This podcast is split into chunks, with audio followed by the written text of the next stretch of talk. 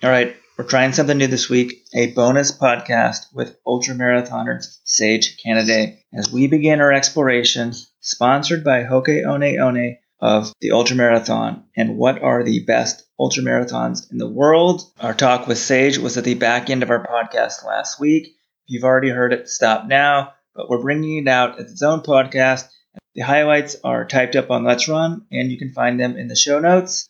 This whole exploration is sponsored content by Hoka One One. They've given us carte blanche to do what we want, and we started off with friend of Let's Run, Sage Canaday, and Hoka athlete to try to help us learn something about the ultras, and he does a pretty good job of opening up the ultra marathon world to us. And we think it'd be helpful for you guys to listen to this. If you'd like to participate in the exploration win some great Hoka prizes, you can do that as well. But here you go, hour and a half with Sage Canaday.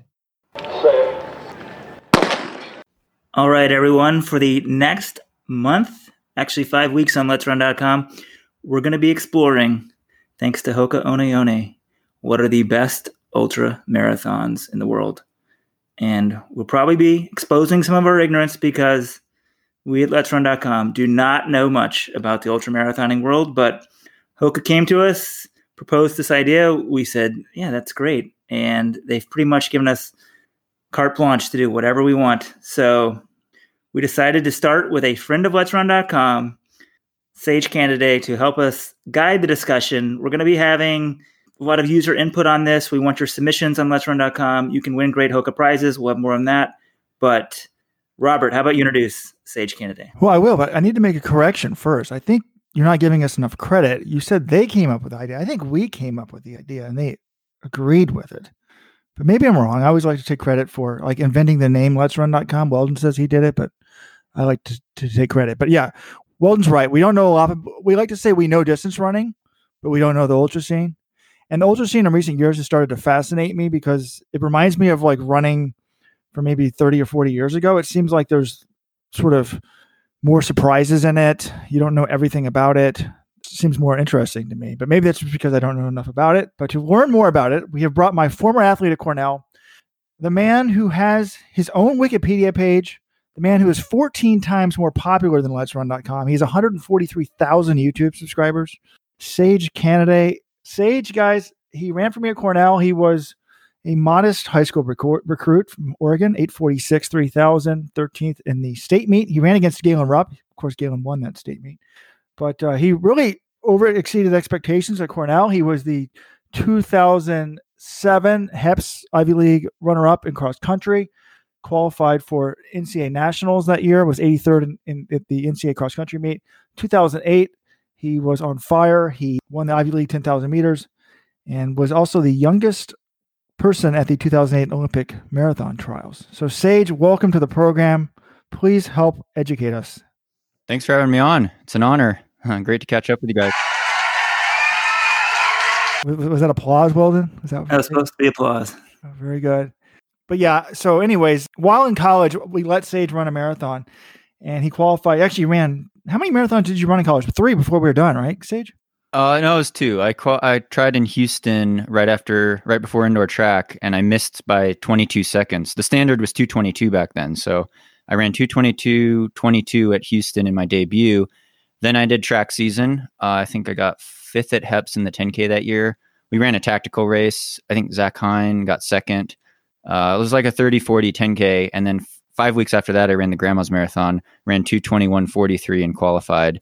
Then uh, the deal was that fall, I wouldn't run in the Olympic trials because I was doing cross country that year. So I, I did the first 10K at the Olympic trials in New York City, 2007. And then it was in between HEPS and regionals. So I was running for the team cross country. So I only did two marathons in college as an undergrad. Well, then I did. Th- then I did the New York the year after. Actually, the year after. See, yeah. forgot he had a red shirt. I forgot. Which, it was such a bad marathon. I forgot. but anyways, since uh, graduating, Sage joined the Hanson Brooks program. He's written a book about that experience. And then after he made another Olympic trials in the marathon, which would have been 2012. And then really since then, he's been in the trail ultra scene. And Sage, I mean, I'm really impressed. I found your Wikipedia page again. It says that you've won the USATF 100K Trail Championship, the Speed Goat 50K, Lake Sonoma 50 miler, all course records in all three of those races. Cayuga Trails 50 miler in Ithaca, the Tarawera Ultra Marathon in New Zealand, the Pikes Peak Ascent, the North Face Endurance Challenge. I mean, it seems like you've done it all. Like, for the record, I did not write that Wikipedia page either. I know people have accused me. I have not touched that Wikipedia page. I know who started it, but uh, I did not write it. It wasn't my idea. Well, folks, uh, he is the son of Clifton and Pamela Ando Canaday. Sage, did they write it for you, or no? My parents did not write it either. It was uh, it's it was actually an Ivy League uh, student athlete who wrote it. Not it didn't go to Cornell. I, I loved it, uh, and um, it's great that you have your own Wikipedia page. So, Sage, as well as said, we're going to try to come up with the list of the best ultras, and it might be actually easier for us to do it because, like, if you asked me to do the best marathons in the world, that would be it would be hard for me to do a list one through ten. I might not want to do that because you're going to anger some marathons, but you know, if, if I don't have a connection to the sport as, like I do the marathoning, it might be easier to anger some people a little bit. But is there I, I, guess the way I want to start, and, and Weldon, if you don't like this idea, I, I guess let's start at the top. I mean, when, when I, we came up with this list, and we're going to rank them. Honestly, the thing that popped in my head was, okay, comrades, or is it comrades? Which is the proper uh, pronunciation? Uh, comrades. Okay, good.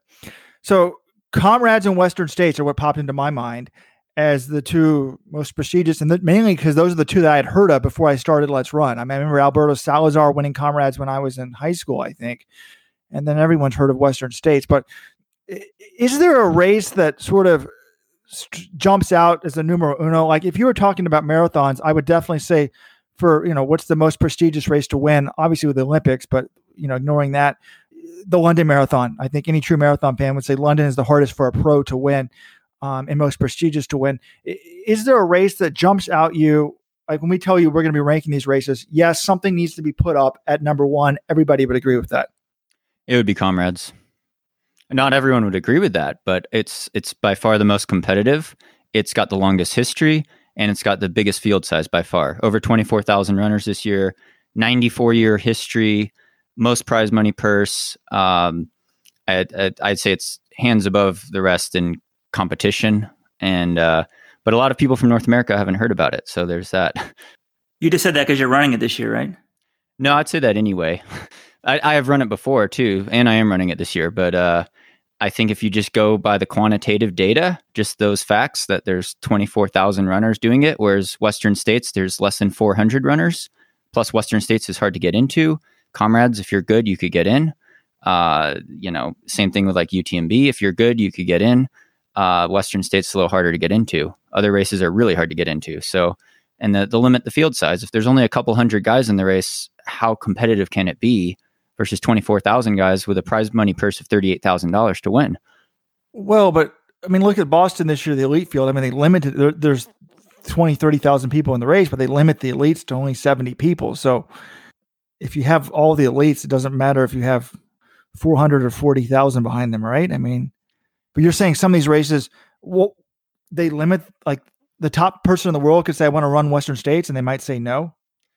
The top person in the world would have to qualify for Western states, and uh, there's a couple ways to do that. You either have to run a special golden ticket race, which there's only four in the spring, and they're all in the U.S., and you have to finish top two in that race to get a golden ticket to qualify for Western states, or you get selected in a sort of uh, biased way by the Ultra Trail World Tour Committee to maybe get a spot at Western states. Otherwise, if you're fast and you want to run Western states, you can't run Western states. You won't get in you could wait on the lottery, but that might take five years. Interesting. There's an ultra tour tour. Uh, there's a lot of series. So there's a lot of series. There's uh yeah, there's the Ultra Trail World Tour, which is international races. There's uh the Golden Ticket Series, which is just the U.S. races that you could use to qualify for Western states. Um, and there's other s- series like Sky Running and uh, Golden Trail. Um, we could get into that in a bit, but because I know one of the things is ranking maybe uh, like the Grand Slam uh, of ultra running too. That's another series. You have a Grand Slam of races, or there's a series of races called the Grand Slam. There is a there is a name called the Grand Slam, and I think it's starting to not be as popular. They were a series of hundred mile races, all in the U.S., uh, like Leadville, Western States, Vermont, um, Wasatch 100 and you do four of these races all in the same summer. So you do 400 miles all in the summer. They call that the Grand Slam of ultra running.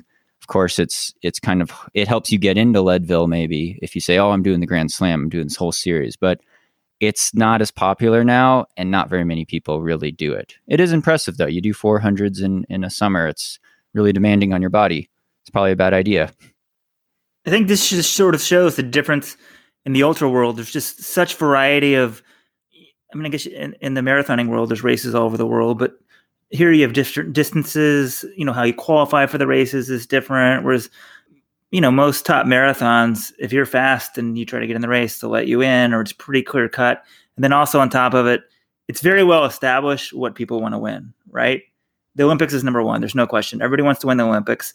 And then after that, on track or something, it's World Championships. Marathon's a little bit different. The World Championships probably isn't as prestigious, but it's you know the World Marathon Majors, and then you sort of go from there. But it's in marathoning, it's all established. Twenty six point two. We run over the roads. You know, you know, sh- some courses are difficult, more difficult than others, but it's it's not like a factor of, you know, the distance doesn't vary by a factor of five or ten. There aren't races. I mean, if you want to get into these some of these really obscure stuff, racing across America, racing around. You know the thing where they race around the block, and I think it's in Queens. Oh yeah, Trandon Transcendence Run. Yeah, you do like a month of running around a block. I think you need to win that one stage. Oh, I don't know. That's too that's too far for me. Uh, too much of a time commitment.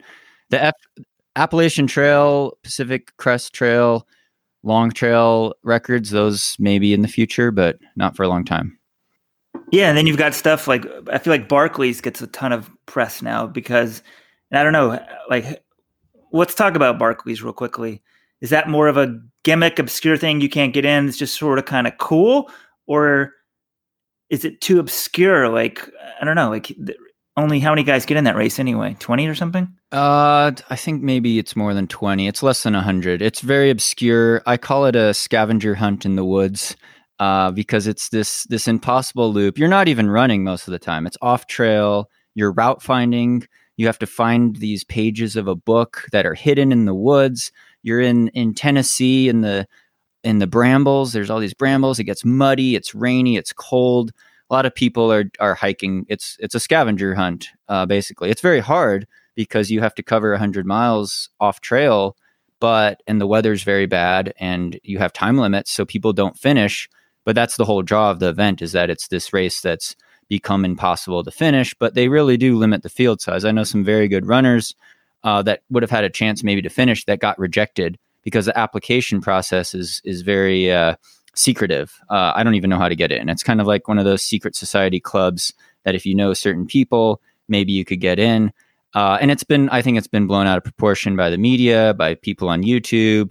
Uh, people like to write articles about it because it's so extreme, but it's not really a competitive race. And you know, if you want something hard or difficult, you could say any race is hard or difficult. Running a low two-hour marathon is very hard and difficult. Running a 10k on the track fast is hard and difficult. It's not that it's harder per se because it's a extreme course. It's just it's uh, it's a there's a lot of variables at play. Um, but I think it's it's been totally blown out of proportion.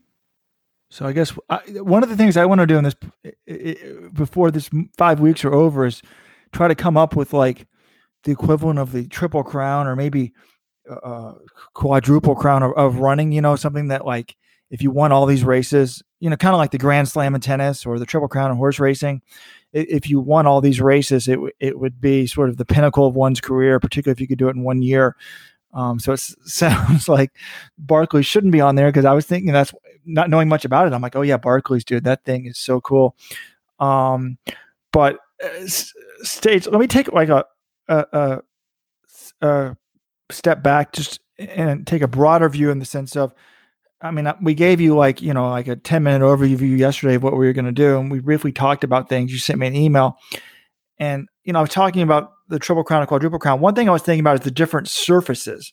I mean, you really have you have the you have races that are on the road, like comrades.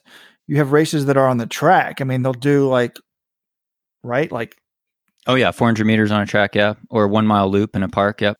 Um, but then you have mountain races, and um, you also have like you know the trail races. So, d- does any are there any athletes like is there something that you specialize in sage or, or, or are there athletes that could win everything that could win a mountain race that could win a trail race that could win a road race and that could maybe win um, you know, a, a track race? Like, do you specialize on surface or type of race, or how does that work?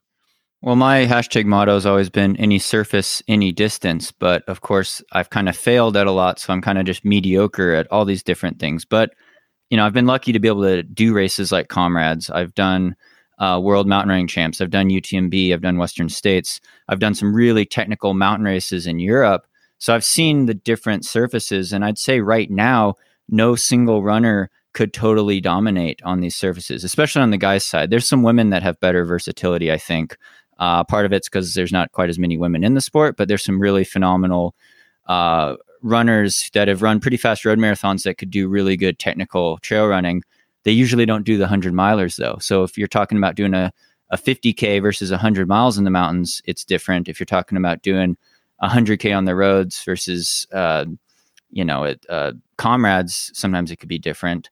But I, it's hard to dominate every surface at these different distances. It would be hard to win comrades and UTMB. If someone did that, that would be very impressive. In the history, there has been people that have run really well at comrades and then won Western States. Uh, a woman from the U.S., Ann Trason, did both within two or three weeks of each other. She won comrades and then won Western States a couple weeks later, which is one of the most impressive doubles probably in ultra running history. Uh, but comrades in Western states are more runnable and fast paced races, especially comrades on a downhill year, because Western states is a net downhill race. So, uh, but to win comrades and then UTMB, that's something really mountainous, would be really hard. And if, you know, Kilian Jornet, the best mountain runner in the world, tries to run a road marathon, he's never going to do it. Uh, but if he did, I, I don't know how fast he could run. I don't think he could compete at comrades. Uh, he just he says he doesn't even like running on the pavement for more than six or ten miles at a time. So UTMB, how far of a race is that? It's just over 100 miles. It's 105 miles, 106 miles, depending on the course, uh, and 33,000 feet of climbing. You start at night or you start in the evening, so you have to run all night. So you're running up and down these big mountains through Italy, through Switzerland, running all night. Uh, you get extreme temperature changes. You get the night running, you get snow and rain, you get sometimes muddy trails, but it is it's not a technical race. They're they're pretty smooth trails. There's a lot of double track, but they're so steep that you have to power hike a lot. You're walking, you're using trekking poles. 80% of the field probably uses trekking poles. You have to carry a five pound pack with required gear. Uh, well, most people's pack weighs about five pounds because you have to carry a rain jacket, rain pants, you have to carry your phone, you have to carry all your, your phone. Your, you have to carry a phone. Oh, yeah, that's required in a lot of European mountain races. This is this, uh, just I'm blown away. I'm trying to get away from my phone. And now they're telling me if I join a mountain race, I got, is it a satellite phone? Like, do you get reception at the top of the Swiss Alps there? It's a it's a safety thing. They think for selfies, right? Uh, well, there, you could do that too. I'm I'm not stopping and taking a selfie, but uh, during a race, but uh, you know they have a tracker on it. Wait, Sage, can we put like a GoPro in your head and, and live stream you as you race your next? Too heavy. It's too heavy. I carry in a GoPro in some races, maybe, but I not if I'm serious. Uh, it's still too heavy. You need you'd rather carry five extra gels because that's going to help you more. So how is a phone a safety device if there's no reception? Well, for example, I well that's the problem is there's no reception sometimes, but uh, they say that there is spotty reception. It's not too isolated. So the first year I did UTMB, I fell and I had to get stitches and I cut my knee open on a rock and so I, I did pull out my phone uh, and tried to make a call so my parents knew not to drive to the next aid, aid station in Switzerland. Uh, but I was able to contact, I think, the race director, and they they actually flew me out off the mountain with a helicopter. Yeah, I was about to say, Sage, isn't this the race you were helicoptered out? No, is that do they make yeah. you pay for that? Is it kind of embarrassing, or is it like a badge of honor to be airlifted out. It was it was more embarrassing, but uh, it was a cool helicopter ride, and it was about 200 euros. I asked how much it would cost before they they did it. I was basically stranded on this mountain. My knee was ballooned up, swollen. It was extremely painful. I was worried about injuring myself permanently. So I said, you know what? I have to stop. I can't really walk downhill anymore. Can you give me a ride downhill? And they're like, there's no cars, there's no roads up here there's no way off the mountain. You either roll down or you get a helicopter. And I was like, how much would a helicopter cost? And they're like, oh, 200 euros. And I was like, okay, bring in the helicopter. I'd been up all night. I was sleep deprived. I was in a lot of pain. I was 60 miles into the race. Uh, so got the helicopter ride, didn't finish the race. it was embarrassing. I got stitches. It was it was a bad fall. So have you been? This is UTMB. Have you been back? Is this? Yeah, I went back uh, a couple years later, and I had a horrible race, and I got I finished fiftieth place. I just was out of it from from the start. I was walking most of the last forty miles. I just I don't know. I just didn't have it. I wasn't in shape. Uh, I have no excuses. I just I sucked it up. I've always sucked it up at hundred mile races. Mm, okay, so let's talk a little bit about the training. So wait, wait, wait. Want, before the training, I want to ask big picture racing things. Like, what's the longest race you've done, or the longest you've run? And also, like, what would you say your best accomplishment is in ultra running and also marathon, regular running? Or I don't know if it's fair to call it regular running. Yeah. Um. So the longest race was that UTMB when I I suffered to the finish. I didn't really want to finish, but I was like, I'm going to finish. It's embarrassing. I got a couple. I think two or three women passed me in the last 20 miles. Uh, I ran 26 hours there. So 26 hours, 105 miles. That's the longest I've ever been out there on the course. It was a lot of walking, though. Uh, it was embarrassing. And uh, proudest accomplishment, though, in ultra running was probably winning the North Face 50 mile endurance challenge in San Francisco. Uh, it's the biggest prize purse up until that point. It was the biggest prize purse you could win in a trail ultra in the US, $10,000. Uh, it's usually one of the most competitive 50 mile trail races that there is in the whole world. Uh, so I won that in 2014. And then regular running, road marathon running, really proud of uh, qualifying for the Olympic trials under Rojo's coaching, running 221.43 uh, when I was 21 years old. And then also getting 16th place at Boston, the Boston Marathon in 2015. Pretty proud of that. I missed the Olympic trials standard by 12 seconds, but there was a little bit of a headwind that day. Damn headwind. The North Face 50, is that a race that's every year?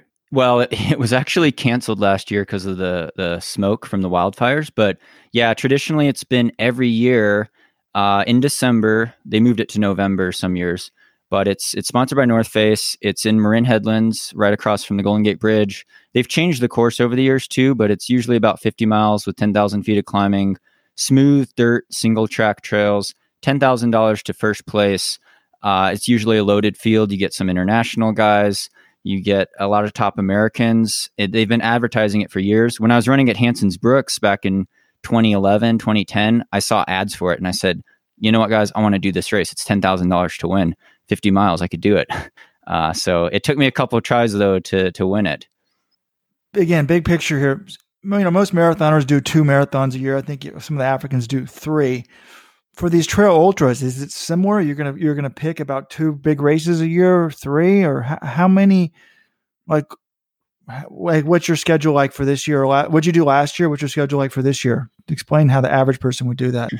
Uh well i'm probably not a good example. Uh, it depends on the runner and it depends on the race. So uh, usually if you're a pro sponsored runner and you want to do really well in a couple hundreds maybe you do one you focus on one or two 100 milers for the year and you focus on the big ones. So if you're an American guy, you want to focus on the big ones, you're going to do Western States, then maybe you're going to do UTMB. Maybe you do another 100 like Run Rabbit Run, which is $12,000 to win. So, you know, that's lucrative. Uh, so you're focusing on maybe a couple hundreds, but you want to build up to those hundreds. So maybe you do uh, a couple hundred Ks or you do a 50 mile race early on in the season. So maybe you've got a 50 mile, 100K, a couple hundreds. So then you're up to four races. Then maybe at the end of the year, you want to do North Face 50. So you do another 50 miler. So that's five races. So you could easily be doing five or six ultras in a year spread out. Uh, maybe you jump in some some shorter races too, but most ultra runners, I mean, some are serial racers and they do races every couple weeks. You could do an ultra. I've done some of my seasons. I did an ultra almost every month. I did an ultra ten months out of the year, one one race a month but it's not sustainable. I think it's a bad idea, and it started making my performances really inconsistent.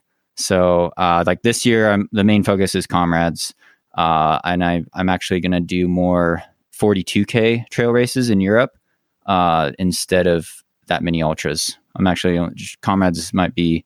Uh, I did I did Moab Red Hot 55k a, couple, a month ago, but I might only do two or three ultras this year, and then a lot of 42k trail races. Like last year, I did eight marathons, some trail, some road. So let's let's talk a little about comrades. It's obviously the the 89 years, right? You said it's about about a 55 mile race on the roads of South Africa. F- famous people like Alberto Salazar have won it. Um, I think you were 15th the year you did it. Is that right? I'd take out the, the two guys tripped a drug test on the day though. Two guys who finished ahead of me that year in 2015 tested positive for PEDs. So I like to tell people I, I got 13th really, but yeah, I was the 15th guy across the line. Well, so yeah, 13th is good. But it, let's, is this, I don't know, is this something that you dream of winning and have a realistic shot of winning? Or is it kind of like you running the Boston Marathon where, you know, a top 10 would be a, a really a career accomplishment type thing and, and top 15 is more, more reasonable. You know, like you're a what a 216 marathoner what type of person normally wins that race and what are your what are your goals and, and hopes or dreams well, it's not like a marathon major. It's not as competitive. So I could definitely get top 10 at Comrades, whereas I'm probably never would get top 10 at Boston. Uh, maybe last year, if I ran smart and didn't get hypothermia, I could have got top 10 at Boston. But it's way harder to get top 10 at a marathon major for most runners than it would be to run, get top 10 at Boston, especially if you're a 215 or 220 type of marathon guy. Um, so you know, I dream of winning comrades. It's it's definitely would be really really hard, but I I don't think it's impossible. Uh, this goal, I'd be thrilled if I got top five.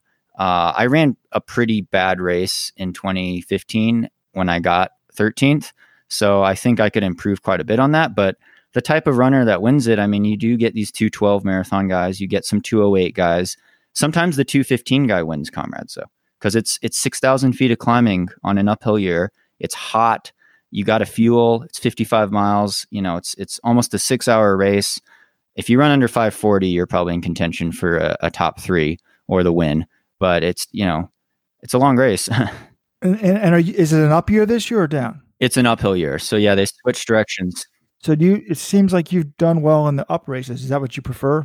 Definitely. I'd never do a downhill race. I, I suck at downhill running. Uh, it's still a lot of downhill though, because it, it undulates a lot. So it's 6,000 feet of climbing and 4,000 feet of downhill. It's all on pavement, it's rolling hills. The first, uh, when I ran it, Max King was doing it. Another Cornell alum, folks. If you're looking at Ivy League. Yeah. He had a, he had a really rough day that year. Uh, he liked, he did much better at the downhill year. He got top 10 the next year on a downhill year. I think he was eighth at Comrades uh, the year after. But we came through the first marathon split, I think in about 238. And it was uh, after like 3,000 feet of climbing. So you're running low six minute mile pace. Uh, if you want to win, you have to run low six minute mile pace. The course record's under six minute mile pace, but it was by that guy who, uh, the the Russian doctor who uh, oh, was probably was well. He, I don't. He was Eddie H told it, told people that he used to sell him EPO in Albuquerque. I'll just leave it at that. it's an impossible record. But yeah, comrades, you know, I, I think a 217 guy could still win it. Uh, it's not, it's, you know, Bruce Fordyce won a record number of times, and I don't think his marathon PR was any faster than 217. Sometimes 220 guys win it. Yeah, and I, I mean, I know last week was, was, the Two Oceans race, which used to be sort of viewed as the prep race for comrades, but now has gotten such a beautiful course. I've heard that a lot of people sort of treat that as its own race in its own. But um, there, a bunch of Kenyans showed up. They said they were going to beat the course record, blah, blah, blah. And of course, they didn't even, you know, I think two of the three dropped out. So it, it is a different game. That was one of the things I was going to ask. So it seems to me like there's, you know, there's obviously no, like, if Eliud Kipchoge is in a men's marathon, your people are pretty confident he's going to win it. It seems to me that in the ultra scene, there's, and this is what I, I think is why it could be more it's it's popular to some degree. I always say like in, in regular running, there's no interceptions, there's no fumbles, there's nothing that adds randomness to the results. So the results are pretty predictable. Like we we can say in a marathon, these are the six women that are likely to win, and we did this at a recent race, and they and they took five of the top six places or something like that. So, am I wrong in saying that there's more unpredictability in the ultra scene? And is that because the distance is so long, you never know when someone's going to hit the wall, or you never know how someone's going to do on this particular course that they haven't done before, you know, with 4,000 feet of climbing? Or is it mainly because it's just not quite as deep? There aren't as many, much prize money. So you don't have, you know, London will have really like 10 really super good marathoners, whereas the trail races might only have five super good runners and then if you know three or four of them are off their day, then it kind of opens it up to anyone, kind of like Boston last year in the marathon. Like, or is it a combination of those two factors? How would you describe? Like, am I right in saying that it's more unpredictable than a, a regular race, and why is that? Yeah, you're right, and it's a combination of those factors. I'd say. I mean, if you just look at the sheer duration of the race because it's it's longer because it's it's maybe hilly uh, you're out there running for six hours eight hours 20 hours so the the more time you're spending on your feet the more time things could go wrong. The more time you have to get a really bad stomach ache or bonk the more time you have to get hypothermia or overheat. Uh, so it's just the sheer duration makes it more unpredictable. Then at the same time you have uh, it's not the competitive depth is not there uh, and you've got people that do totally different training that you, you don't know how they're going to do you don't know how they're going to react. Tactics play a big role because as you know in the last 10k of a marathon if you start bonking you start slowing down a lot well things go exponential in the ultras. If you're bonking and you have 30 miles to go it could turn into a really bad day. Uh, so you know people start running you're running seven minute mile pace one mile and the next mile you're walking and you're doing 20 minute mile splits. So like things could change really fast and things go really really bad. Uh, so it's it's just a matter of the the duration though mainly. It's just all the time that you're spending out there makes it more unpredictable Even this year, like at the Boston Marathon, right? The women's winner, Degefa, she had a big lead. She's winning by almost three minutes at some point. You're still kind of we're kind of wondering, oh, Boston Hills, she could get caught. And if the race had been 27 miles, 28 miles, she might have been caught. But if imagine if the race was 50 miles, I mean, yeah, like the thing wouldn't even have started. So much can go wrong. So I think it does. I think the unpredictability is going to be good for the ultras in terms of people who follow them as a sport because I don't know. People like their stars. They like their Tiger Woods, but you know the best golfer in the world still wins less than 50 percent of the time.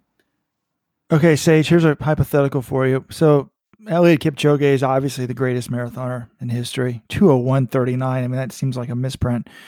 He's in supreme shape. He's got London on Sunday. If I flew over to London, well, Jonathan Gault's on a plane right now, about to land in London. If I had loaded Jonathan's bag up with a million dollars of cash and had him go to Eliud's hotel room and said, Eliud, you're not going to be running London on Sunday. Here's a million dollars. We're going to have you run the Comrades Marathon in what, three or four weeks. Could he win it? Would he win it? Or does he need have does he would he need to do specific training? Like, like could he just train for the marathon and win that thing? Or do you think he would blow up? Like to me, that would be fascinating to see. First of all he's i think he's got six weeks to train from london No, I don't. I don't want him training though. So I want him. Let's say Comrades was this weekend. Let's start with that question. Comrades is on Sunday, and instead of going to London, we say hey, we're going to put you on a plane tonight, and, and you're going to South Africa. I think I think he could win. Uh, I don't think it would be a guarantee he'd win, but I think he could definitely win because he's head and shoulders above the rest of us in terms of marathon PR. Like I don't know, I haven't looked at the full comrades field, but I don't think there's a guy faster who's run faster than 208. So I'm at a 201 guy versus 208 guys. But then I don't know uh, what's his longest long run been. Has he done a 50k long run? Because uh, you do feel a bit, a little bit different after you get a couple long runs in over 42k. Uh, he could surely win it though on pure talent alone and pure marathon training alone. Yes, but Well, Sage, I'm surprised. I would say 55 miles uphill. well, there's 4,000 feet of downhill too. Yeah, but uh, even worse, I think he doesn't win. He's never.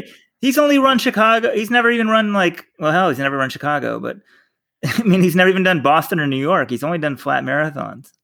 yeah, but he trains on some hills and uh, you know his training grounds. He's got some rolling hills and Sage, you need to defend the ultra people more. I I, I'm with Weldon. we become the old Robert and I are going to become like the gods of the ultra marathon world because Sage, you're supposed to say you guys are the best.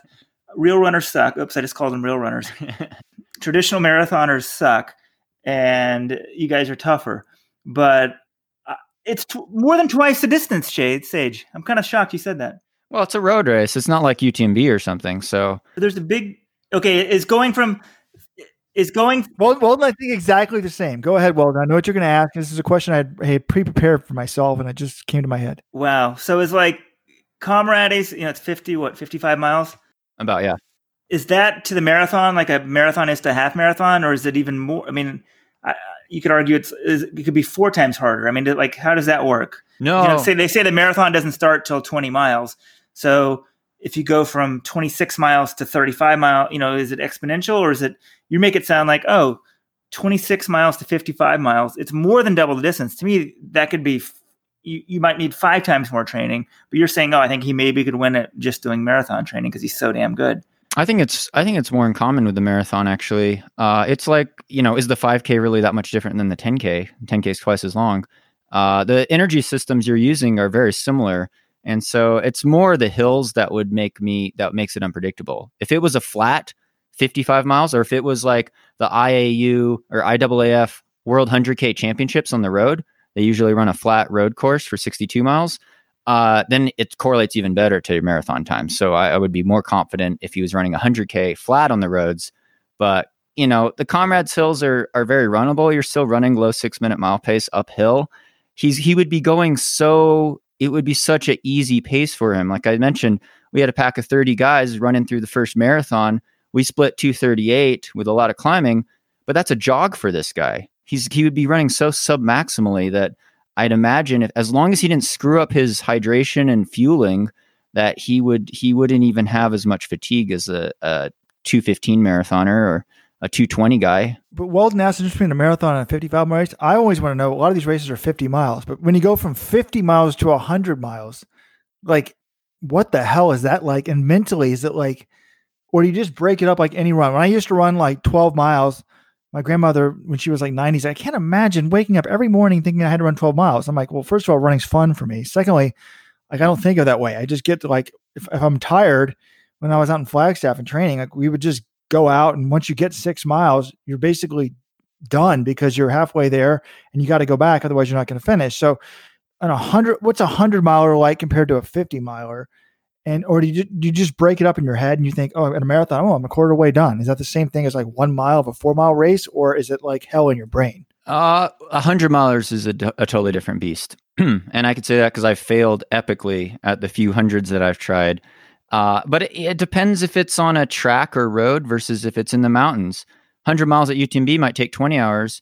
If we run 100 miles around a track, maybe it could do 11 hours. So that's a totally different race, even though it's both 100 miles.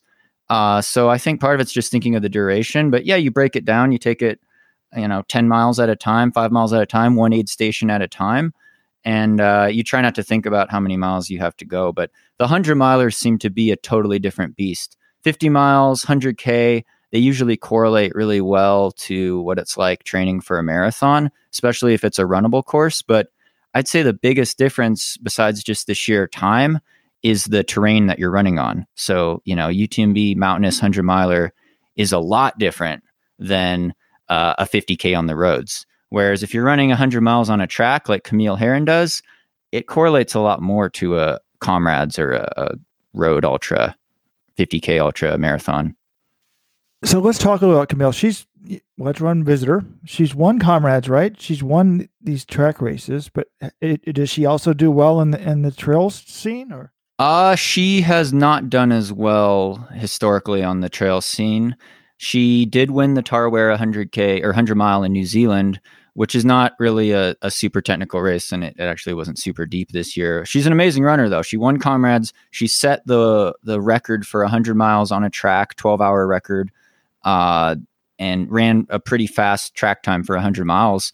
But it, like I said, it, I think it correlates really well with your marathon just like Comrades correlates really well with a marathon. Now you throw her in a, a mountain race in Europe, a really technical race, and I would guess she hasn't done it yet, but I would guess she does wouldn't do as well. Even a race like Lake Sonoma, 50 miles, that has 10,000 feet of climbing, she hasn't done as well in. Uh, Western States, she didn't finish last year or two years ago. Uh, so the trail races have been a lot harder, and that's why I've always said it's hard to dominate any surface, any distance. You don't get guys winning UTMB and then winning comrades. Uh, it just doesn't happen very often. Now you see a lot of like some decent marathoners try to show up at Comrades or Two Oceans to try to win that. Is that because those races have more money, or is there nice bonuses with your shoe contract because these races are on TV generally in South Africa? Or how do you make a living, Sage? Like, I mean, I know Hoka One One. I know they sponsor you, and that's one actually. I, I would have honestly asked you anyways because your friend, you and I are friends. They must sponsor you, but do you, prize money is that a big part of your income or do you make money from your youtube channel? Like how did most i guess you might not be the average person but maybe take me through like how the average ultra person makes it and how you make it. Yeah so it's uh cobbling together different streams of income. Like you said the youtube channel that's been uh, pretty big with me. I consider that outside business income though that's not it's related to running but it's uh not how I make money directly with my legs. Whereas with sponsors, you get, you know, maybe a salary contract, stipend contract. You get uh, travel support. You start doing well in races, you get invited to fly to races, you get free lodging, hotel. So the travel's taken care of. Then you start getting maybe you have some incentive bonuses. So, uh, uh, you know, historically, uh, sometimes you have, you know, several thousand dollars thrown in for making the podium or doing well in a race. And then some races don't have any prize money, but the bonus is worth a lot more anyway. So you're going to make a, a, lot more money even in a no no prize money race. Like Western States has zero prize money, right? But if you win it, it's it's worth a lot. Uh, it could be a life changing career if you win Western States with a sponsorship contract, especially if you're a guy. Um, whereas Comrades has big prize money, thirty eight thousand. That's the biggest, uh, but it's not it's not a ton. You're making more through your salary. So maybe we should let the the shoe companies decide for us what's important. What we, we, it sounds like we kicked off the show saying comrades, Western States, UTMB are, are, three three races that have to be in our, our list of the best, you know, trails and ultras and whatever. What other type of races would be in a standard shoe contract? I think that would be one thing that we could start to look at to help us come up with this depends, list. Depends on the company and what they value. So some companies, some brands value trail mountain running more. Uh, like a competitor, I'd say Salomon you know, they sponsor Kilian. They sponsor this Golden Trail series, which I'm doing this year. They're all 42K races. They're not even ultras, but they're famous mountain races in Europe mostly. And there's a lot of financial incentive to do that. Even if you finish top 10 in the series, you get 5,000 euro. You get a lot of international travel covered. Uh, so they value these mountain races more. They don't even care if it's an ultra or if it's 42K. Whereas other companies, uh, you know, they value the competitiveness. So, you know, what's the most competitive ultra? Well, it's Comrades. What's the next one? I say it's Two Oceans. What's the next one? I say it's IAU 100K World Championships. Then you're looking at UTMB. Then you're looking at maybe North Face 50 mile. Then you're looking at Western States. Uh, so that's like the, the, some of the order, but it, it, depends on the shoe company and what they value. Maybe what races they sponsor. It's going to be different. Uh, they might value if you set some some record running across the U.S. more. I don't know. Do you have an agent, Sage? No, I've represented myself. Wow, you, you've gone into the into the rooms with the shoe companies. I've always wondered. that's like good for you. Is there a set of like one other thing I was thinking of other lists? You know, like maybe we could have a, a list of you know the the ten a bucket list. You know, for the average amateur runner, what they should run. You know, I mean, I think you know, like the World Marathon Majors. I know Dubai isn't one, but we sort of put them in that category. But I don't think most people want to go run Dubai just because it's not that exciting of a course. So we could come up with like the you know ten bucket list items to run. But one thing I was thinking of was like, are there some world records that people are just really respect and, and, awe of, like a 24 hour run or 100 mile record or run across America record? Like, is there anything that again just really jumps out you as like, yes, that's the most that is sort of the secretariat of world records or something like that. Well, trail running, it's hard to establish records because you got courses that change, and then you have different weather conditions depending on the year. Whereas with the the road and track ultra records uh, that are really held with high esteem, I'd say the one that pops out would be uh, this Greek runner Kouros ran the 24 hour record, uh, and no one's touched that. And so his records are always this this thing. Who, how far can you run in 24 hours? I, I don't even know exactly what it is. It's like 170 miles, I think. 169 miles. I could be wrong on that. It's really good. It's really good. I believe his marathon PR was only 223 though. Uh, so that's a really good record. Another really good record I'd say is uh, the 100K open road world record, 609 for 100K by the Japanese runner uh, Kazami. He ran, he's a 217 marathoner only, but he ran 609 for 100 miles or 100K on the roads. That's a pretty good record. Um, then, of course, the Comrades uphill course record, which I think is untouchable. But it, again, it was by that. Uh, he was a 210 marathoner, I believe. Uh, the Russian doctor. Leonid Shestov. And, you know, Eddie Hellebuyck, Eddie Hellebuyck said he doped. And A bunch of other people came out and said he doped. So, I mean, that's on the record, but never been proven. Yes. Is he the up and down record at Comrades? No, the, the the down record was was broken recently, I believe. Yeah. But they've they've changed the course slightly. So it's hard to equate, but that uphill record, I think it's was it like 524? It's ridiculous. Say you're an uphill runner, but let's say you went uh, your dreams come true. Your dreams become reality. In 2 months you're the 2019 Comrades champion. you're telling me you're not going to go back and defend your title next year? You'll say, "Hey guys, I'll, I'll be back in two years." Yeah, I, I I don't I don't have that confidence in my downhill running ability. It's it's a totally different race when they reverse direction. But some people have won both directions. That's why, I, Sage. What do you think about my idea here for like the New York City Marathon? You know, most of the years it's not rabbited. I think maybe they should go every other year. One year it's rabbited, one year it's not. Then it would be like an ultimate badge for a runner, like Kipchoge. I mean, I, I was joking with Weldon. I said, look, I know Eliud Kipchoge is amazing, but we know he's the best at winning rabbited flat races. That's what he does time and time again. Now he did win the Olympic marathon in you know somewhat warm conditions, but we've never seen him early in a hilly marathon or you know so I, like the variety of things. Like do you think that would be cool to kind of spice these marathons up a little bit with rabbits some years and oh yeah definitely. Yeah no i agree with that. It changes the dynamic um, but whether it changes you mentally or, or physically or how you train i mean could just depend on the weather on the day. I mean you know how like weather is always a big factor uh, when you're trying to time trial or you're trying to be competitive and it could it could mess you up. But yeah, it's it's it keeps the it keeps things spicy with the competition for sure. I'm fascinated, Sage, by some of this prize money stuff. You know, as you were talking, you mentioned Run Rabbit Run. I'd never heard of it. It's up to fifteen thousand in prize money this year, and so I'm kind of curious, like, how does that race have so much prize money? I mean, I get it how Comrades does. It's got twenty, you know, tens of thousands of people, and it's like a marathon. A lot of people they put in money. It's on TV in South Africa, that sort of stuff. But this Run Rabbit Run thing, so they've got a decent amount of prize money. It's up to seventy five thousand total, fifteen thousand for the winner. But Western States has none. And I don't know, like back in the day, you know, Boston Marathon's like we don't have prize money, and then all the other races started having prize money, and Boston had to go along with the game. So do you think that'll change in ultra running? I'm just kind of curious. If we sort of start skipping Western states, or as long as the shoe companies reward it, will it be there. But I'm, I'm curious if you know how like Run Rabbit Run. Do they have a lot more runners? How do they get all this prize money? Just sponsors or? They don't have a lot of runners. I've actually I I started that race and I dropped out. Uh, I didn't finish that race because yeah, the prize money is lucrative. It's in Steamboat Springs. Uh, the race director is a really cool guy. He donates a lot of the money to charity. I believe maybe all of the money from the entry fees go to charity. And no, it's it's a smaller operation. There's only several hundred runners in it. Uh, but I think he he's a big fan of the sport, the race director, and he fronts the prize money. Uh, a lot of it, or at least when he started, I think he he might have fronted a lot of it himself because he wanted to draw uh, an elite crowd and he wanted to show that it was a a serious race because uh, it's a relatively new race. I think it's been going on for maybe seven years or eight years.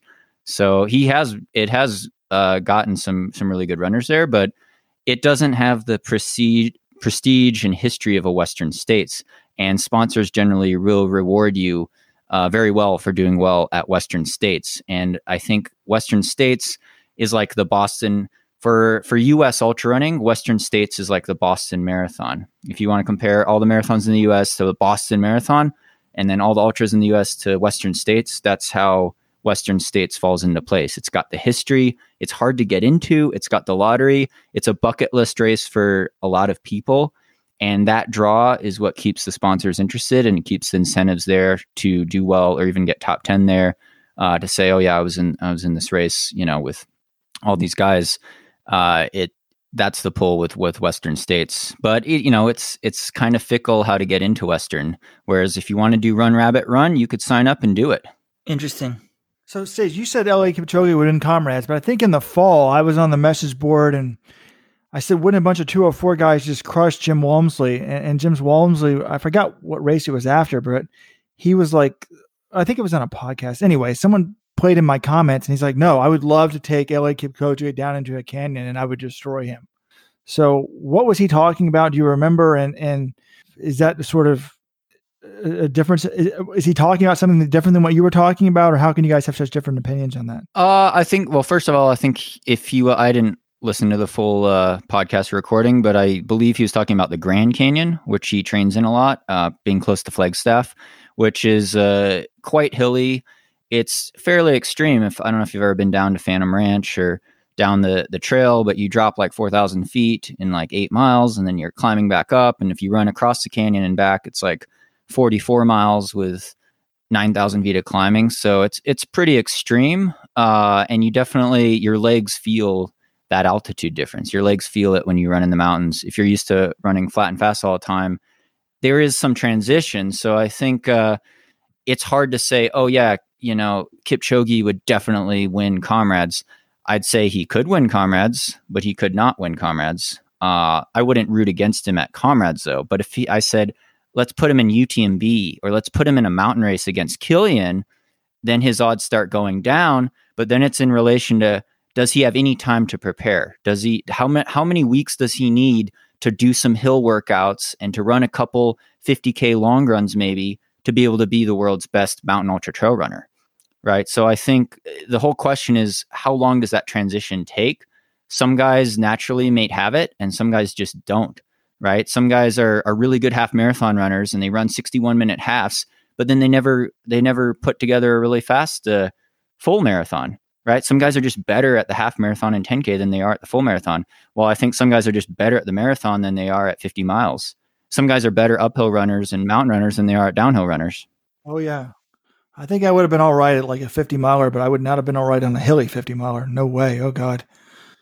Anything with the hills, the Johnsons don't want to be going up or down. Yeah, and it's not just the hills. Then there's then there's the technicality. So there's some technical trails. Like Kilian does really well in these these sky running races or these Golden Trail series races that I did last summer, uh, where there's class three scrambling. There's rocks and cliffs that if you fall, you'll die. Uh, you're using your hands to pull yourself up. It's not even running. You're you're climbing up a mountain. Uh, someone's off trail. It's sh- knee deep mud. So then you got the technicality component too. You're not even using the same mechanics of running that you're used to running on a road. It messes with your muscles so let's talk a little bit about the training. I mean, I, I, know you said when you got airlifted out of that that one race in Europe, you kind of knew you weren't in good shape going into it. How do you generally train for one of these? I mean, you've got the 55 mile coming up in about, would you say, six weeks? So, explain to me how the training's different than marathon training, and sort of how much are you running, and, and do you have a good idea of your fitness level as you head into comrades or will you know, you know, in, in, two or three weeks before the race when you start to taper? It, it's more unpredictable. So, like even when you toe the line in a marathon, you're like, oh, I'm not sure if I'm going to run 217 or 221, maybe, right? Like it's a, it's a little unpredictable, but you know, with comrades with these runnable ultras, and I say runnable means they don't have an extreme amount of climbing and the trails are pretty smooth. You're running a good clip. You know, comrades six minute mile pace, other ultras maybe seven minute mile pace. You're still running it correlates very well to marath- regular marathon training and regular marathon fitness.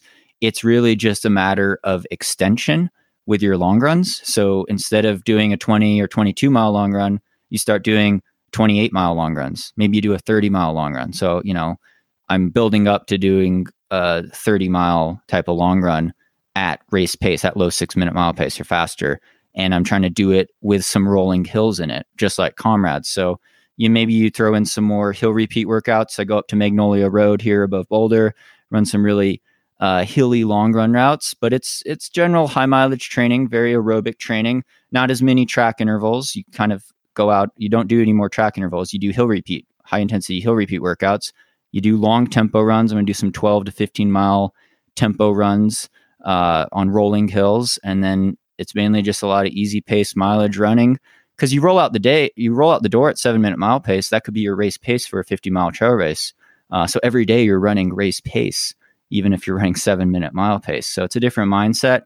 I, my sweet spot's always been around 120 miles a week. I haven't even been running that much, but I just ran a pretty bad marathon at Rotterdam two weeks ago. I ran 223. So, uh, you know, I know my fitness is is pretty poor there relative to what I've run in the marathon before, but it's more a matter of extension now and being able to to hold up, uh, come through that first marathon at Comrades and under 240 and feel comfortable and and back that up with another sub 240 marathon in the second half, hopefully.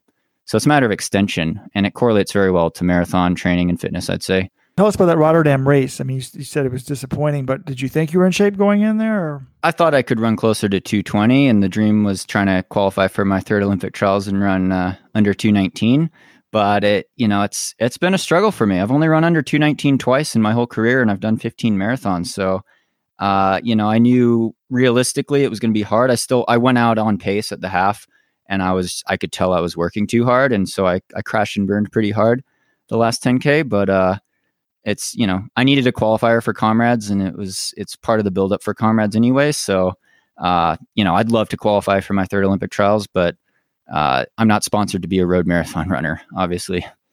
Sage, go to Cal International. Everybody knows it's downhill. That's where you go. Call up John Kellogg. By the way, by the way, as we're doing the podcast, I tried to call John Kellogg. That was my Weldon's coach, my right hand man at Cornell, to ask him about you, but I didn't reach him this morning. He just called me as we're doing the podcast. Oh, good. Maybe we'll have to do a PS where we talk. Yeah, that'd John. be great. Sage was always very into running. He's got this YouTube channel, VO2 Max. He would talk shop with John Kellogg off the side of practice for like hours on end or 30 minutes on end and just lots of, of, of training talk. And it was kind of interesting to me because, you know, um, the long distance guys, Sage, like your first two years where we weren't, we had a lot of middle distance talent. Not, we weren't doing very well the long distance talent. And then all of a sudden, actually, when you kicked it off there with the 10,000 meter victory, I think we won the 10K at HEPS like what, three years in a row, maybe. Um, but it, it it was kind of interesting to me because Sage was really a scientist. He always questioned, why are we doing this? Why are we doing that? And then it seemed like your senior year Sage, you totally bought into everything we said. It was the it was fascinating to me. Like this is my recollection of like, oh my God, Sage is now like doing everything we say. And my belief was you kind of realized that there was two guys younger than you that were maybe a little bit more talented, and you thought, oh my God, I got to train smarter than them now. You used to question everything. It was the opposite your senior year. You just bought into everything. Do you, do you remember doing that way, or is it my, that's just my recollection? Well, there are definitely two guys that were faster and, and younger than me. Uh, Nate Edelman, who ran like 29.30. He was a sophomore that year, and he's beating me at, at the Bucknell Invite, running 29.30 for 10K. And then, of course, Zach Hine, who ran, uh, what he run, like 29.0. 2910, 2909 that year, and they were both younger than me. They went 1 2 at the HEPS that year. I finished, I didn't even score at the HEPS that year. Uh, no, I think uh, I was just uh, caught up maybe in, you know, I ran the New York City Marathon that fall. I was caught up in road racing. I was already looking beyond college, but uh, yeah, it was, I mean, it was tough competing with those guys, and they were, I'd say they're, they're flat out more talented than me. Zach is a, a super hard worker. He's still running uh, at a high level. So, um, yeah, I don't know if I bought in. I guess I, I, I believed in what you guys were doing always. Like I came to Cornell because of what you guys wrote on Let's Run with your training philosophy, and I was like, this guy knows what he's talking about. Like, thank you, thank you, Sid. This is a aerobic development I want, and he got me to the Olympic trials in the marathon when I was 21 years old. So, you know, I'm thankful Thank for that. And I got to nationals. That was always a dream, making nationals in cross country, and then winning conference was really ice, icing on the cake. I would have rather won cross country uh, HEPS conference, but you know, I, I, got second place to Michael Mogg that year. I got out kicked in the last 500 meters. It was still a good race, you know, 24 41 at Van Cortlandt Park. Sage, I want you to change your, your Twitter bio. I was thinking about that as I was getting ready for this. I was kind of trying to, you know, compile all the stats. And I obviously remember the HEPS 10K win, but, you know, you were 13th in the state meet in Oregon to get second in HEPS cross country. I mean, screw the 16th in the Boston Marathon. Let's put second HEPS cross country. Very, very good accomplishment. So, actually, I think Sage taught me a decent amount. I remember one time, I think it was your junior year, maybe in the year you were winning everything. Maybe uh, you wanted to do some harder intervals, and it wasn't really what I wanted to do, what we had down for the rest of the team. And I remember talking to John Kellogg, and I'm like, look, and John was very particular. Like he had a workout, he wanted you to do it. If if it was like run six miles at 3 a.m., he wanted kids to do it at 3 a.m., even though they wouldn't do it at 3 a.m. So he wanted to do something, and I'm like, okay, my job is to sort of get consensus here. So I asked John, I'm like, look, is this going to hurt him to let him do this? He's like, no. You know, it's like, you know, if you're doing a VO2 max workout, it doesn't matter if it's, a, you know, and the way, as I've gotten older, the way I would describe it now is like, I used to think there was one way to train. Now I describe it as like there's several stages of non-eat meter. So I apologize for this analogy, but there's several ways to cook chicken. You can bake it, you can put it in a in a pan. I mean, you can cook it on the grill. Like it's basically as long as you don't screw it up, not going to taste that much differently. You know what I'm saying? There's a bunch of ways to bake a vegetarian casserole. yes. No. Sage, Sage, hey, Sage was always very. We had we had an annual barbecue at the house. Actually, maybe twice annual barbecue at the house. Sage was always the nicest guy. I always come by because I always would go out and buy Sage the veggie patties veggie burgers. And he's like, oh, thanks for getting that for me, coach. I'm like, Sage, thanks for scoring all the points for me. Oh, I can't take too much credit. I mean, I think with the differences in training, and we could apply this to ultra running, is that you got guys with more fast twitch muscle fibers versus slow twitch. So you, they respond to different workouts differently. And, you know, that year, that junior year, I was uh, running with a lot with Jimmy Weiner, who was uh, you know was he he was a really fast miler, right? He had way more fast twitch muscle fibers. And when you coach Jimmy to 148, 800 as a freshman, this guy was a you know 409, 1600 meter runner, and he's still he, he got second at Heps the year before to Ben True. Uh, so Jimmy had the range, but he was a totally different runner than I was. I'm all slow twitch. I'm doing marathons. Jimmy Weiner's got the 800 speed, the mile speed, the 1500 speed. Uh, and so we're clashing on these tempo runs. We're clashing. I said we need to do more mile repeats on the track because I want to run, you know, 445 pace on a track. Whereas like, you know, we need more strength work. We should do three by eight minutes critical velocity on the golf course. And I was like, I already have the strength. I don't need to run on the grass at, at five minute mile pace, tempo pace. I need to run get the leg turnover. Whereas Jimmy didn't need that leg turnover. So there was kind of this push and pull, I think, with the different athletes on the team. And if you look at it in ultra running, it's like, okay, does this guy who runs a really fast marathon, how well is he going to do at this ultra? Does it always correlate directly? And how should he train for that? Well, some guys are better on the hills, and uh, uh, a lot of it comes about down to genetics, I think. Genetics and being smart with your training and, and fueling. Yeah, Sage, earlier you were talking about talent. And I think in running, a lot of times we equate talent with speed. Like, oh, you're a distance runner, the faster guys are more talented. But, you know, some of your talent might be the ability to persevere, the ability to run long distance.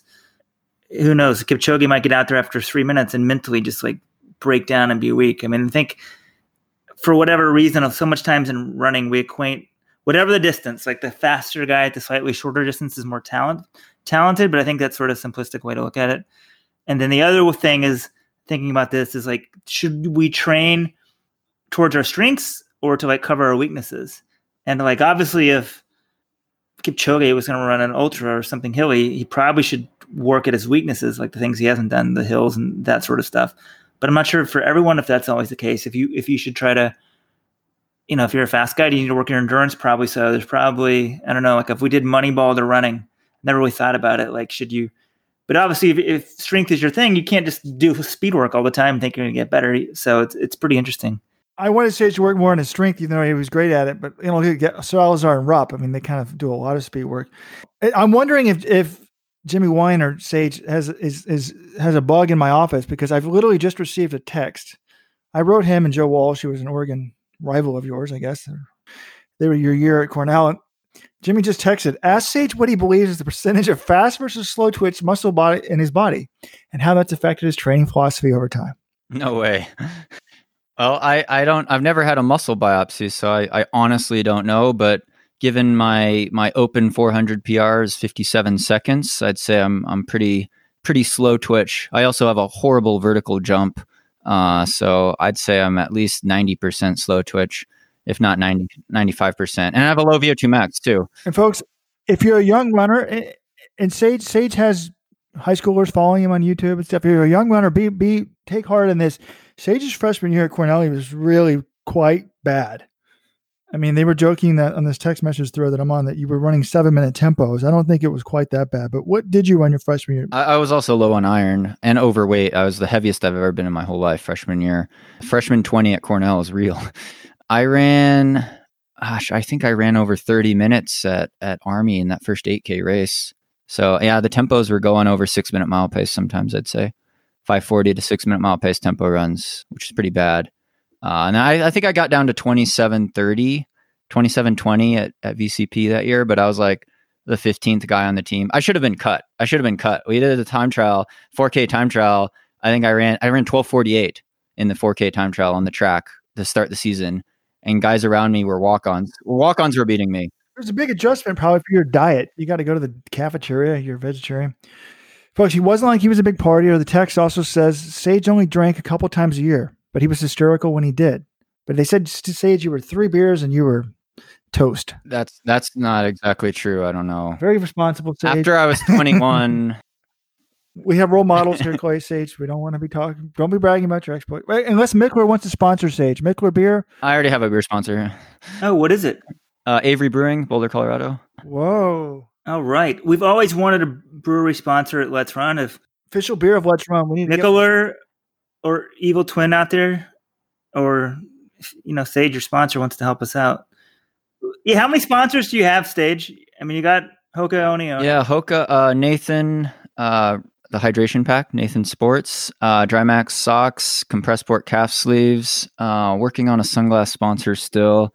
Got Avery Brewing, My Spring Energy makes the energy gel. I have a custom gel, the Canaberry.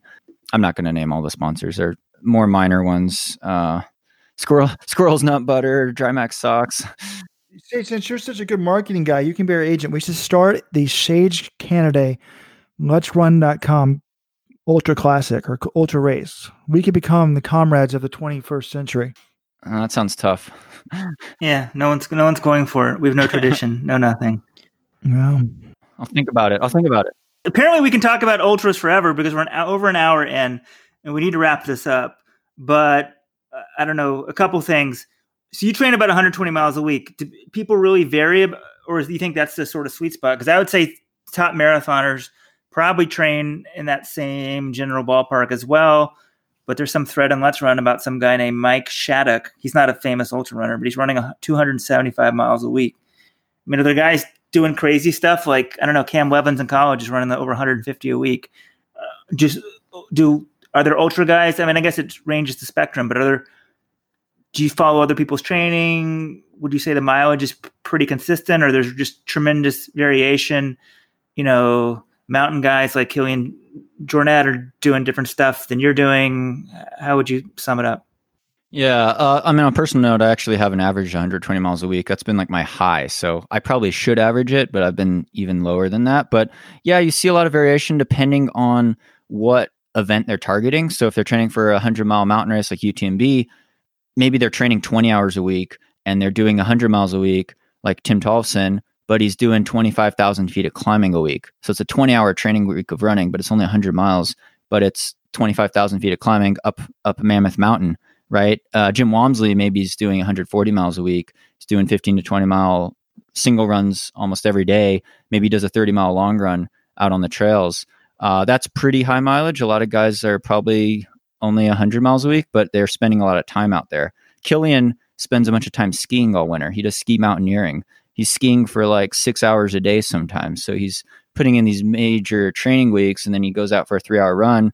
Whether or not his weekly mileage is really over 80 miles a week is probably not, but he's doing all the supplemental stuff and he's doing a lot of climbing. I think it would be hard to to win a race like Comrades without being in, in at least sub 220 marathon type of shape. And for that, unless you're really talented, you usually have to run probably over 80 miles a week for most people. So, uh, you know, the higher the mileage, generally the better. I ran 150 miles a week at Cornell once, and that was my maximum, and it, it was too much for me. Couldn't handle it. Uh, and there's some, you know, injury risk as well. But yeah, top ultra runners, a lot of times they don't run as much mileage as, as top road marathon runners, I'd say. Maybe we should get some like definitions out of the way. If we're going to come up with the best ultra races, does an ultra have to be more than 42 kilometers?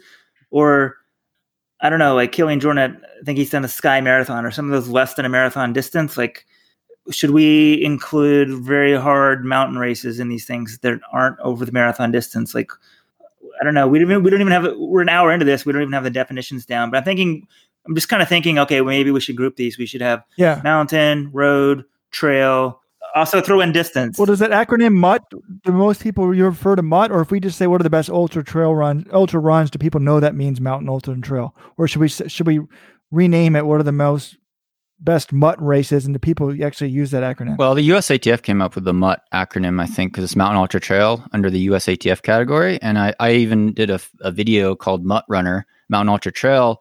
And yeah, that includes shorter races. I mean, the, the technical definition of an ultra is that it has to be longer than 42.2K. It has to be over 26.2 miles. So it's got to be usually a 50K. Uh, some hardcore ultra runners will say, no, the real ultras are only 100 miles. 50K doesn't count. Uh, but I think that's silly. To me, it's all just running. I like the acronym MUT better because some of the most competitive trail mountain races in the world are marathon distance, right? Uh, Zegama, look up videos of Zegama on YouTube if you want to see fans cheering during a, a trail race. Uh, it's it's one of the most competitive historic mountain races in the world. Sierre-Zinal is only about a 19 or 20 mile race in in the Swiss Alps. It's one of the most competitive trail races in the world. It's not an ultra. So I like the MUT uh, acronym. I, I, think it confuses a lot of people, but trail running to me, I don't really care if it's an ultra, if, you know, if it's a 50K or it's a 42K trail race, I'm going to train pretty similar for it because it's going to be a mountain race and it's going to be over 20 miles. It's going to be tough, but uh, you know, to me, I, I don't just get caught up on ultras. Most of the races I'm doing this year are only a marathon. I think I'm going to put you on the spot here in a minute, maybe give you a second to think about it. But like, what are your top five ultra races? So you can think about that for a second. I feel bad for Sage. We didn't hype folks his social media presence. I mean, Sage looks like you have a website, sagerunning.com. That's our coaching business, yeah. Well, if you want to be coached by Sage, go to sagerunning.com. Also, VO2 Max Productions in YouTube. If you just type in Sage Canaday YouTube, it'll take you to VO2 Max Productions, where he's got over 140,000 followers. Also on Twitter, it's at Sage Canaday. While you're thinking of your top five list, Sage, we are talking about like muscle biopsy and stuff like that. Don't you have some Japanese heritage in you? Uh, yeah, I'm uh, half Japanese ethnicity wise. So that does that make you feel like yes, I'm going to be naturally good at the marathon? Like, uh, I admire the the depth and the tradition of Japanese marathon running, and uh, like I said, the I mentioned uh, the world record in the 100k is is very impressive as well with uh, Kazami, and just like the discipline and the lifestyle. You know, I I I'm like fourth generation Japanese American, so like my parents, my grandparents didn't even speak Japanese uh, growing up, but you're not going to be joining a corporate Japanese team anytime soon. No, no. Um, but yeah, I definitely admire the the culture and it. Yeah, it's uh, definitely a, a cool uh, training approach and the depth that they have for such a, a small country, relatively small country, is is pretty amazing.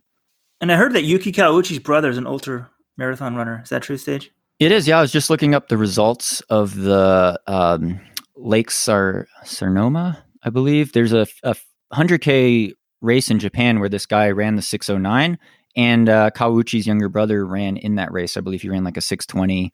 Um, and to put that in perspective, Max King's American record is is around 620, I believe, as well.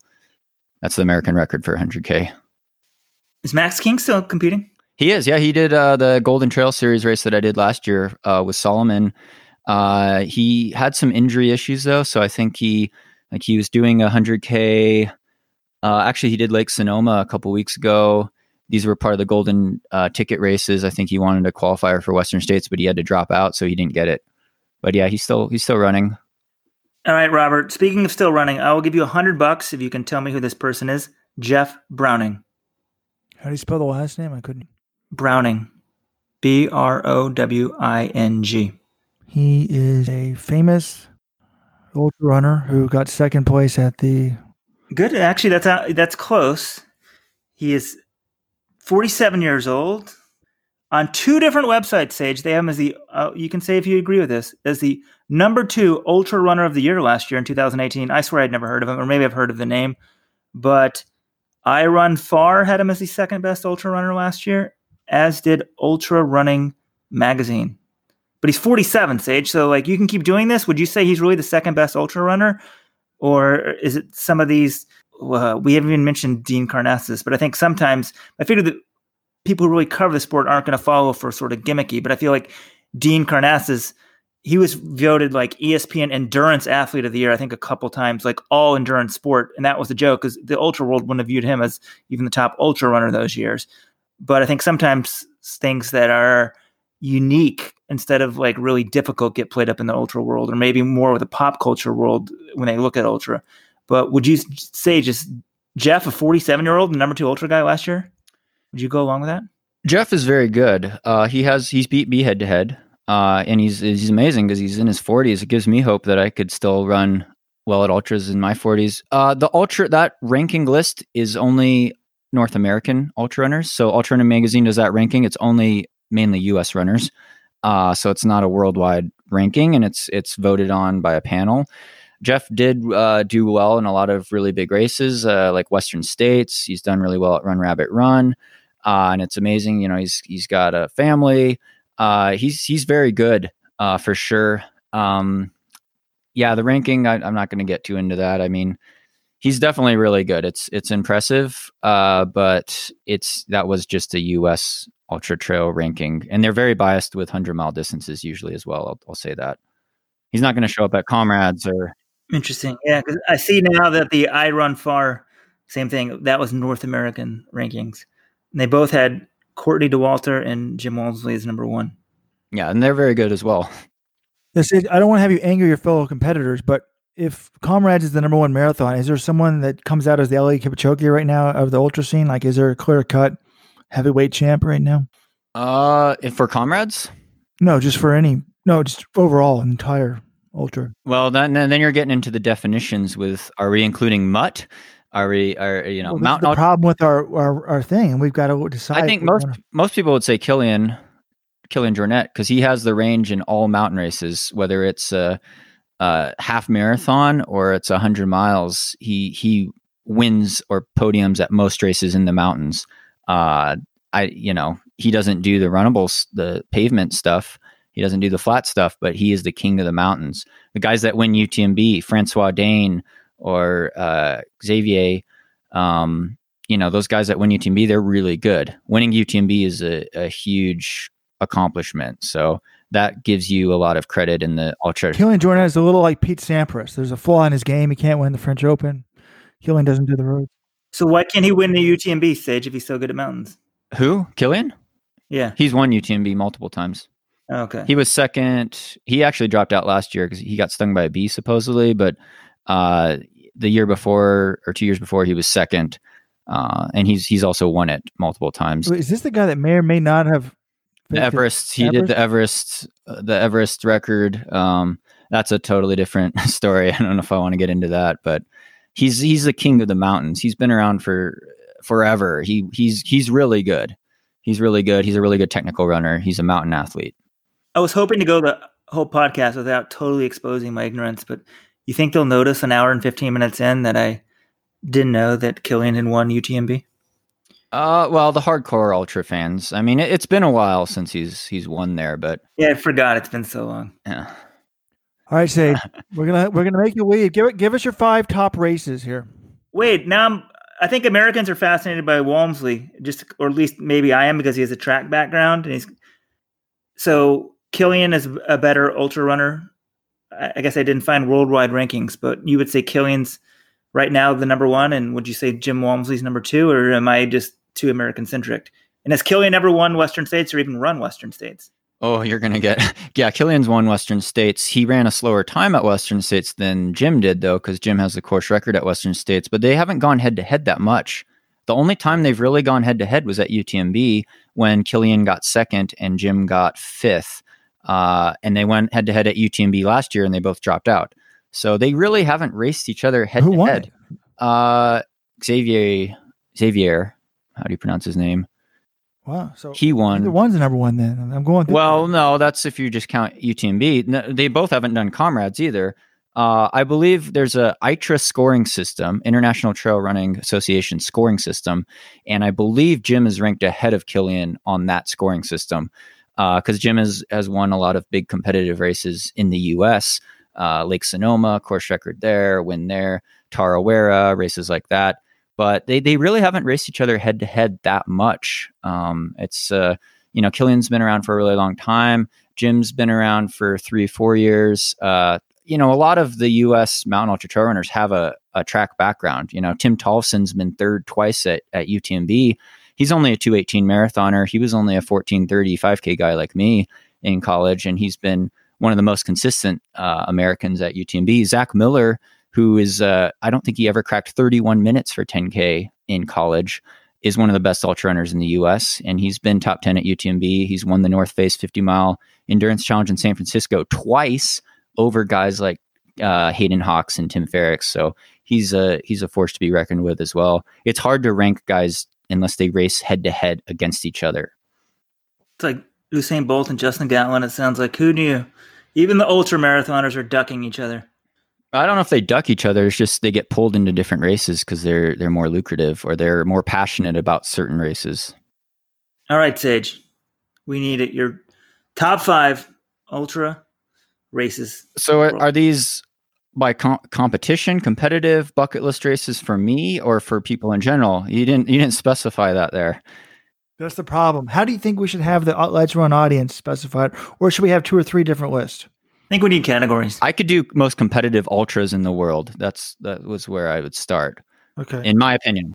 so, do you think we should have people do most competitive and then also do bucket list? because we were going to do this for marathons and we were like, okay, how we rank them? Then we're like the best marathons. And then we're like, it's so subjective. We were debating this internally and Steve, employee 1.1 was like, oh, I hate the New York City marathon. I was like, what?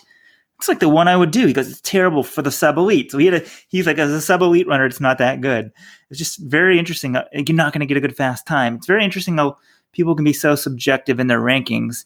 But I think a good place to start on Let's Run is, yeah, the fine. You want to do the five most competitive ultras in the world? Let's hear it. All right. So most competitive. I think this is more objective, and you know, a lot of the hardcore trail mountain guys will give me a hard time for this because they like the trail stuff. Uh, but I'm gonna have to go with some road races to start for the top three actually. So comrades, hands down, is the most competitive. Uh, number two, I think, is Two Oceans. Again, it depends on the year a bit, but it's it's also it's a lot like comrades. You get a lot of the same guys running uh, 56k it's it correlates well to to the marathon, and you get a lot of guys uh, in Africa that run it. So it, it's a very competitive race. There's good prize money. The next most competitive race, number three, I'd say, is the IAU World 100K Championships on the road. Uh, it's uh, you know it's you have to make Team USA or you, you represent your country. It got a lot of the top Japanese ultra runners all together. It's a standard distance, 100K on the roads, very good competitive depth. Then number four, we're down to UTMB. It's the greatest mountain race probably in the world. It's the greatest, most competitive ultra in Europe. Uh, it's more competitive than Western states for sure because you get a lot of guys that do both, but you get all the Europeans as well. So you know UTMB number four. After that, it's it's really hard. After that, I'd say it's a it's a big toss up because it really depends on the year. The North Face 50 mile in San Francisco has been historically very deep. If you look at the top 10 finisher times and the density of the top 10, uh, it's usually very close. Another race is, is, called Transvolcania out in the Canary Islands, owned by Spain on the island of La Palma. That's also historically been a very competitive race. I've run there a couple times when Kilian didn't win. Uh, it depends on the year. Some years it's more weak than others, but it, it's a toss up for number five. I really am struggling to, to come up with number five because it, it depends on the year what kind of field gets assembled. Okay, those are the most competitive, but what about the most prestigious? Like Boston may not be the the hardest marathon to, to win. Like I was thinking about if you had me rank the world marathon majors, I would definitely say London first. But then I'm like, okay, who do I get second? Like, and it's really almost personal preference. Like our employee Steve Steve Soprano, your teammate at Cornell, was like, "Oh, Berlin." I'm like, Berlin? No way. I, would have to go with probably, I don't know, Boston or New York next, just because of the prestige factor. So okay, prestige factor. Then you throw in Western states. You throw in Western states for sure, uh, especially for North American athletes. But would that be ahead of Two Oceans?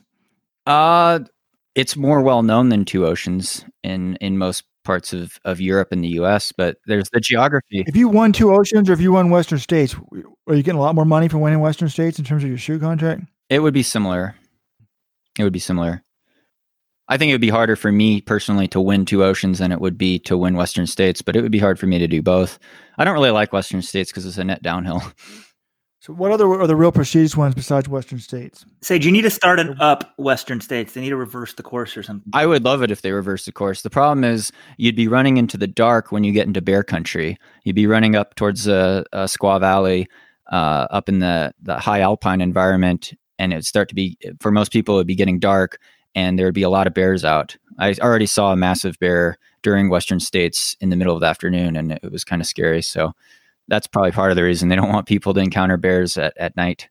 But if you're running UTMB 24 hours at night in the mountains in Switzerland, or aren't there bears?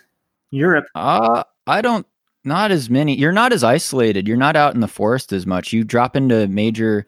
You drop into little towns and villages, and there's huts along the way, and there's people lining the course, and it's a it's a race with several thousand runners, so you're never really alone.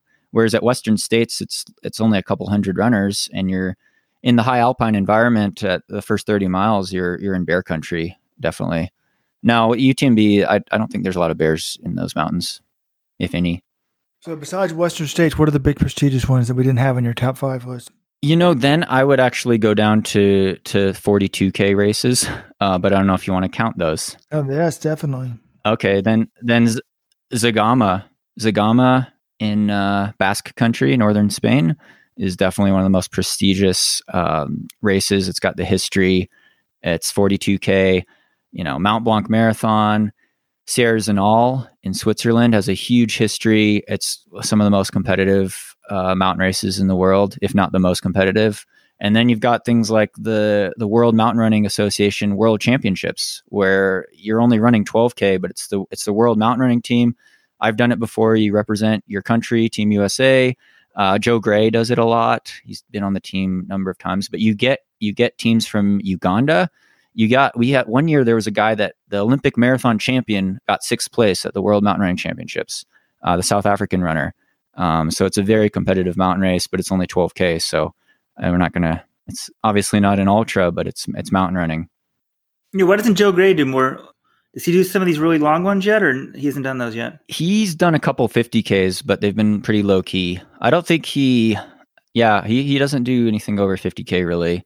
He's really good at at the half marathon and mountain running and he's got the 28 minute 10k speed he's got the you know 102 103 half marathon speed his marathon i think he's run 218 maybe uh, so I, I, don't think he likes the the longer distances as much or he realizes it's not maybe in his sweet spot or his focus I, it might change as he gets older i think he's probably in his early 30s so maybe he'll move up as he gets into his mid 30s got it is there money at the at the IAU 100K World Championships? Uh, you know, I've never done them before.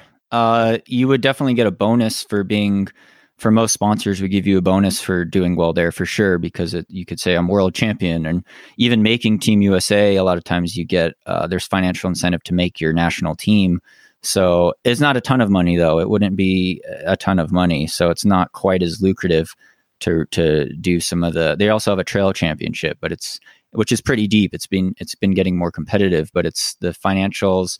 It's not as lucrative. It's more lucrative financially as an American ultra runner to do really well at 100 miles and the longer ultras. Got it. All right, Robert. You got any final questions for Sage? Uh, uh, I think Sage has helped me. I've come up with my triple crown: the Comrades, UTMB, and Western States. I wrote Joe's early list for the triple crown. I'm now confused though if I'm going to do the most competitive and then bucket list. We're also most prestigious. Might have to have three lists. But anyways, Sage, it's been an honor to teach to talk to you. Oh, thanks for having me on. So much enjoyed it. We've we've gone way more than our hour. We've gone almost an hour and a half, but I'm sure that uh, everyone will enjoy it. Yeah, no, it's really cool. thanks. Hopefully, the ultra and, and, trail crowd doesn't get too upset with us. Look, look, people, we want to learn your sport. It's fascinating to us. We like the fact that it's unpredictable a lot we want to bring. Actually, I don't know if I should bring Kipchoge into it because then might become more predictable, or maybe even if he lost, it'd be even better. So, like the Olympic marathon champion losing, but fantastic stuff. We'll be following your stage as you win Comrades on your way to winning it in a few weeks. Yes, I'll try my best. comrades, it's comrades. comrades, you got the name right the first time, Robert. Now he's got it wrong. It's like Abu Dhabi versus Abu Dhabi. It's Abu Dhabi. No, it's good. It's good. And it's, yeah, like you said, it's unpredictable. And part of the draw is running in beautiful places and, and experiencing that because it's so different running in the mountains and trails and in different countries. And that variety, I think a lot of ultra trail runners like being out in the woods, being out in nature, running into bears. Thanks to Hoka for sponsoring this. And I guess this podcast will probably go up on Thursday. And if we haven't launched the Hoka, what are the best ultras in the world on Let's Run. Be sure to check out next week because by then I think we're going to have fine tuned it and we're going to give away some great prizes to Let's Run visitors who help us frame this debate. So that'll be going on for the entire month of May. Sage, thank you. Good luck with the running, short, long, and ultra. All right. Thank you. Really appreciate it. All right. Keep up the great work.